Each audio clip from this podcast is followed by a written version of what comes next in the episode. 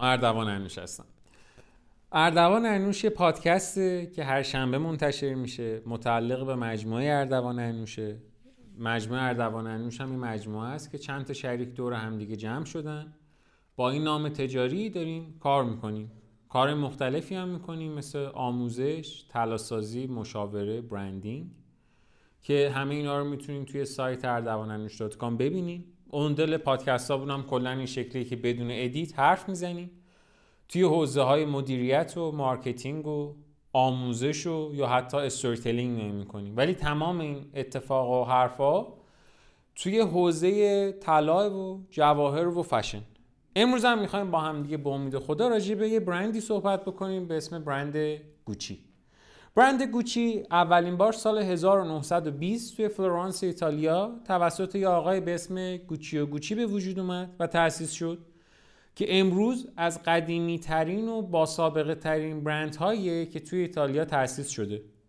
اولین محصولاتی که برند گوچی داشت یه سری چمدون بود که اینا چمدون خیلی لوکس مسافرتی بودن. بعد آروم آروم از چمدونای لوکس کارش رسیده بود به اینی که بخواد کالاهای مسافرتی درست کنه یا هر ابزاری که به مسافرت آدما کمک بکنه. سال 1921 یعنی یه سال بعد از اینکه این برنده تأسیس شد و داشت آروم آروم و نرم نرم کار می‌کرد یه خانه مدی رو تأسیس کرد آقای گوچی به اسم همون خانه مد گوچی توی دوتا از شهرهای ایتالیا به اسم ویا ویگنا نواوا و ویا دل پاریونه. که ایشالا البته اسمشون رو درست گفته باشم مزار سخت بود. تخصص اصلی هم که برند گوچی داشت چرم بود. یعنی هر محصولی که درست میکردش چرمی بود. برای همینم اسب سوارا خیلی دوست داشتن محصولای برند گوچی چون دیدین دیگه مثلا اسب سوارا و کابویا کلا از چرم خیلی استفاده می‌کنن. بعد اصلا تبدیل شده بود به یه نمادی برای این شرکته. خیلی هم محبوب شده بود بین اسب سوارا.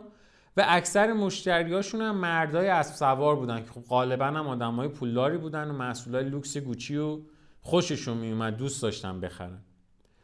کم کم این آقای گوچی داشت تنهایی که کار می‌کرد پسر بزرگش یعنی آلدو گوچی هم به مجموعه خودش اضافه کرد سال 1933 بعد این آقای آلدو خب بالاخره جوانتر از پدرش بود یه ذره ذهنش فعالتر بود. رفته بود گشته بود ایتالیا رو چیزهای مختلفی دیده بود.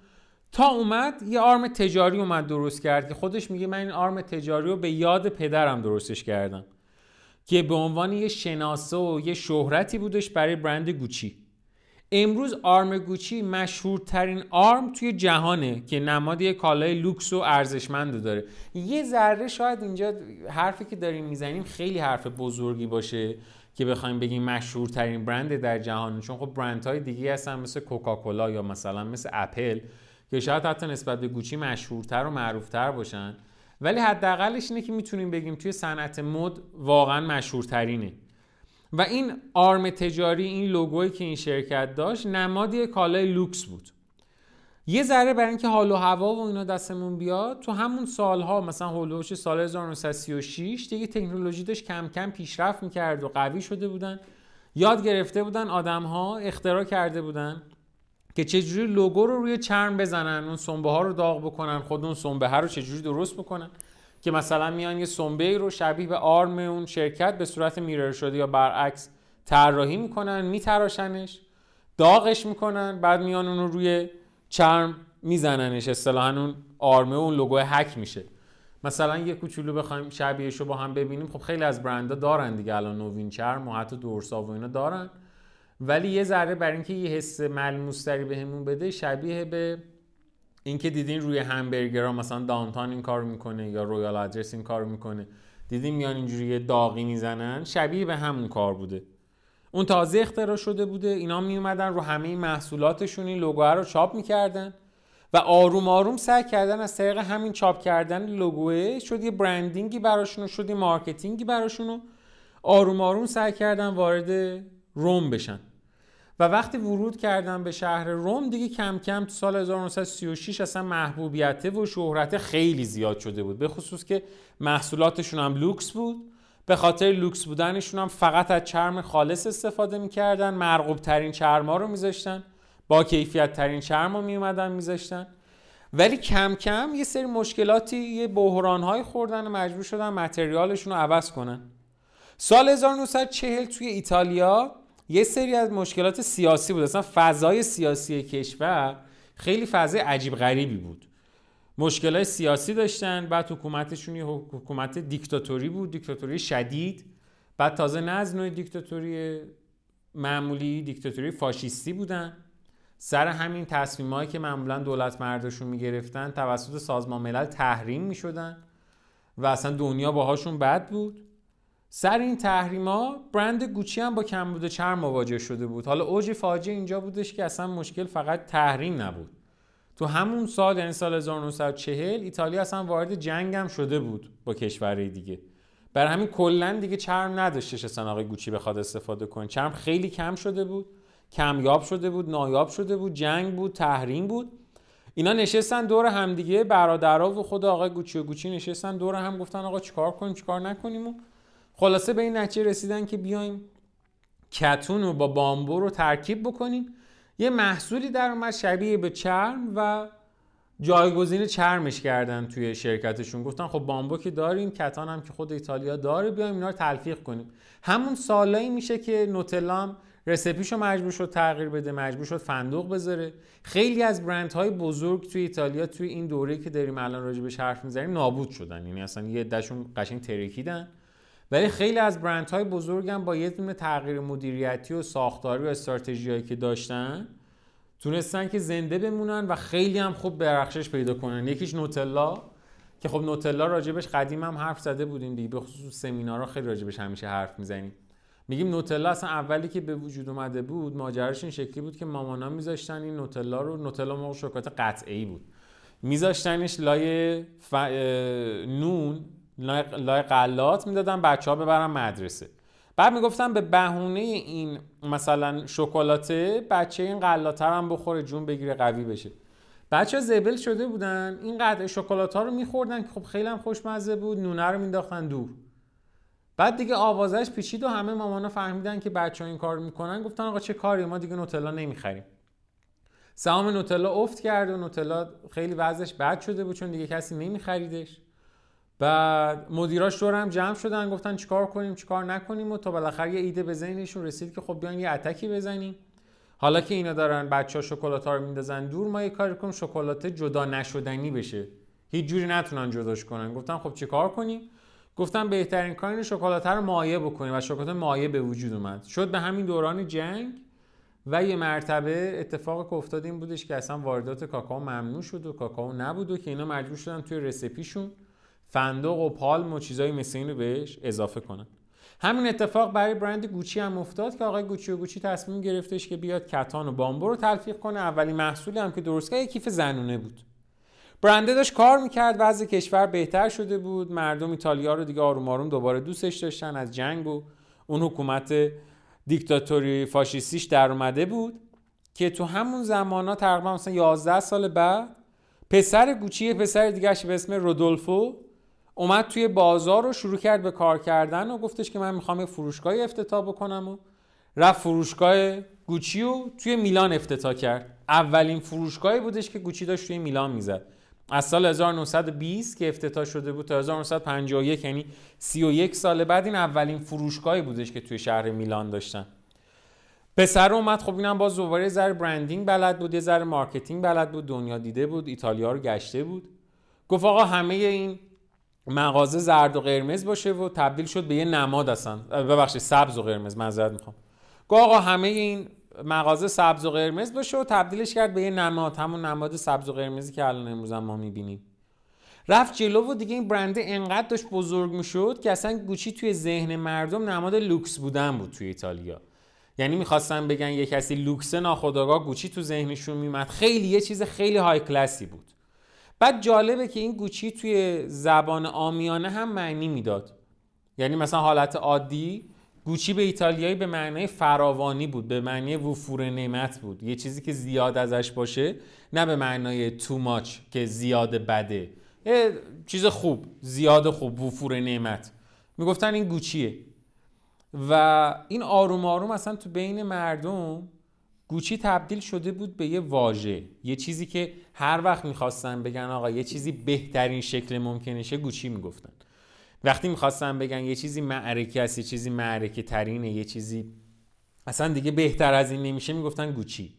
گوچی تبدیل شد به یه چیزی که هم تو صنعت مدل هم بخش بود هم مردم بین خودشون به عنوان بهترین ازش استفاده می‌کردن. این معرکی ترین حالت تبلیغات برای مؤسس برای فاندر. که ناخداگاه برندش سوارش روی موجی که تمام پالسای مثبت روی اون برنده قرار بگیره. تا ناخداگاه نبوده بیچاره کلی تلاش کرده.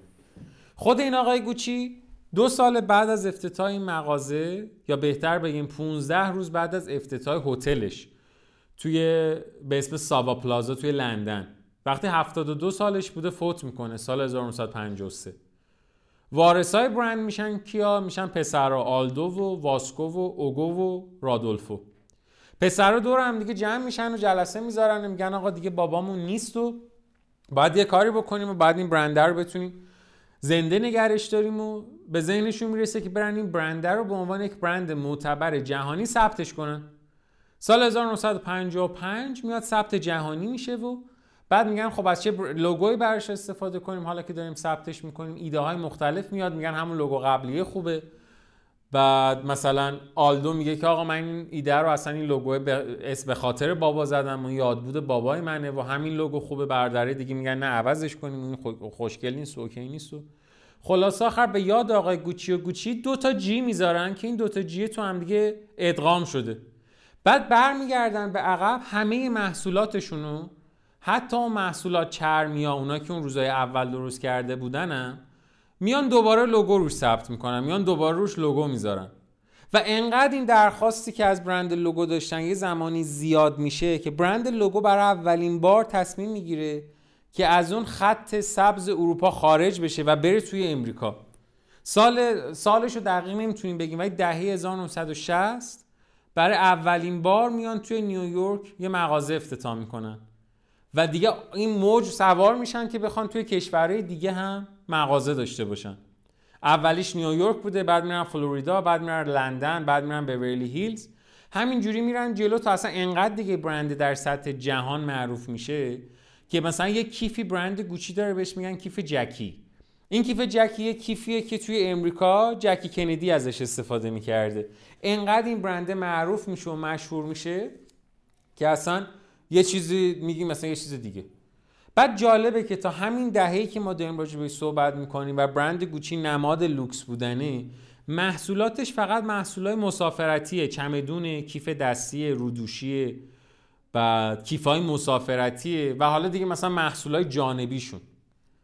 بعد دیگه میشینن با هم صحبت می‌کنن و گپ می‌زنن مدیراشو که خب مدیرا هنوز همین برادران. میگن آقا خیلی برند داره یه شکل میشه خیلی داره یه دست میشه. چیکارش کنیم؟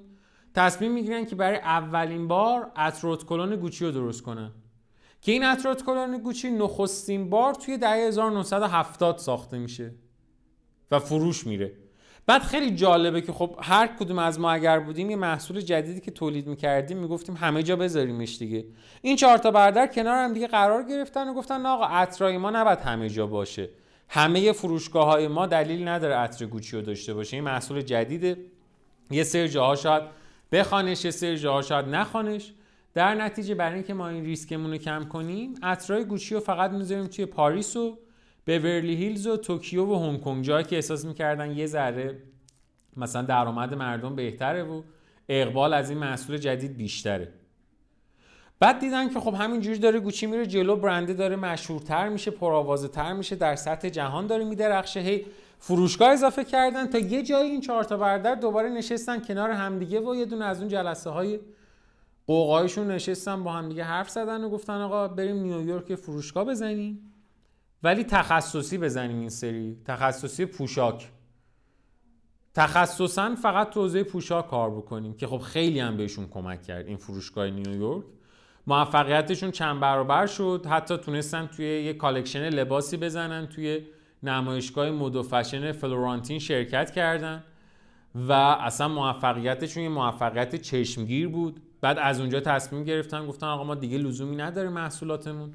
فقط چمدون و لباس باشه بریم سمت عینک و جواهر و حتی لوازم آرایش و عطر و کیف و لباس و ساعت و خیلی گسترش پیدا کردن. و خب خیلی هم جذابن امروزه. جالبه که دلیل موفقیت برند گوچی و خیلی از منابع خیلی از جاهایی که من میخوندم سیستم مدیریتیش می‌دونن.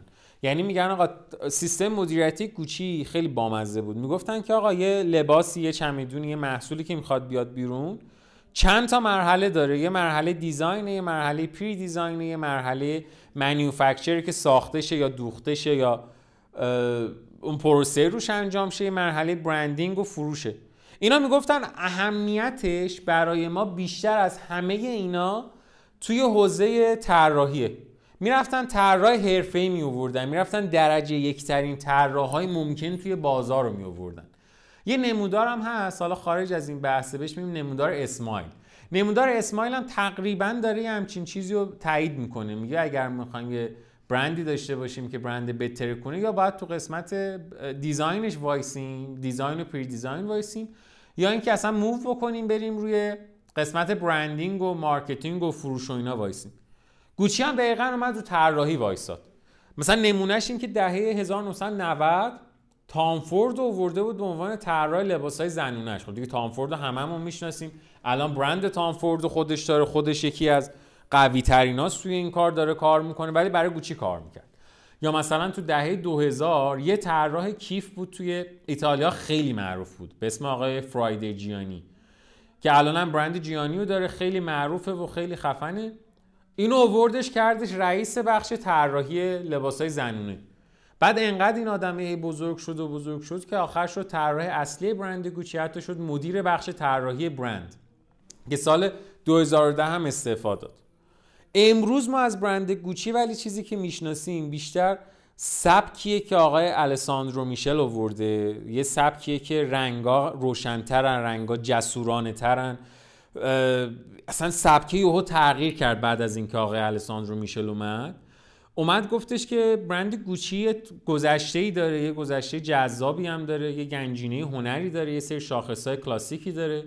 من می‌خوام دوباره از اونها استفاده کنم. اومد از گل استفاده کرد از گیاه استفاده کرد جانورا استفاده کرد. که الان مثلا زنبور گوچی مگس گوچی رو همه جا می‌بینیم دیگه. خیلی هم جذابه. و گو اصلا من سبک کاریم پست مدرن اومد یه مرتبه ترکیبی کرد بین استایل خیابونی و مدرن و فرم مدیریتش توی حوزه طراحی برند یه برند پرهیجان بیپروا بود. یعنی جسورانه کار می‌کرد. ولی می‌گفت من همه کار می‌کنم با این برنده ولی یه چارچوب دارم. چارچوبم اصول کلاسیکمه چارچوبم خلاقیت و چارچوبم هنریه که قبولش دارم. تو اون چارچوبه کار کرد. یه سری مسئولیت اجتماعی امروز برند گوچی داره یه سری وظایف انسانی انجام میده یه سری کارهای بشر دوستانی می‌کنه. مثلا گوچی امروز یکی از اصلی ترین حامیای حقوق زنان و کودکان با یونیسف خیلی کار می‌کنه و خیلی زیاد مسئولیت اجتماعی رو قبول داره. مدت ها کمپین درست کرده بود. برای حمایت از زنها در مقابل خشونتی که بلایشون داره اتفاق میفته و همین کاراش که در عین لوکس بودن باعث میشه تا آدم ها به آدم ها این حسو بده که داره آدم ها رو می‌بینه و براشون ارزش قائل ارزشی فراتر از customer بودن مشتری بودن فراتر از یک customer service ساده داشتن باعث شده که برند گوچی اینقدر محبوب شه نزدیک سی میلیون فالوور یا طرفدار داره توی اینستاگرام. 540 تا فروشگاه داره. سال 2018 هم حتی درآمدش رسیده بود به 93 دهم میلیارد دلار. مرکزیت برند امروز فرانسه است ولی موزه برند توی فلورانس ایتالیاست و جالبه براتون که امروز مدیریت این برند دیگه توسط اون برادرها انجام نمیشه و یا آقای فرانسوی هم هستش که سهام عمده برند گوچی رو داره و داره ادارش می‌کنه که خیلی هم هنوز جذابه و داره حسابی میتر کنه مرسی که این پادکست هم در کنار ما بودین. امیدوارم که داستان برند گوچی داستان جذابی باشه براتون. ما سعی کردیم این بین این داستانهایی که داریم تعریف می‌کنیم مثل نکته مدیریتی و علمی و اینا بگیم که فقط صرف شنیدن یه 20 دقیقه داستان نباشه. دمتون گرم خسته نباشین. خدا نگهدار.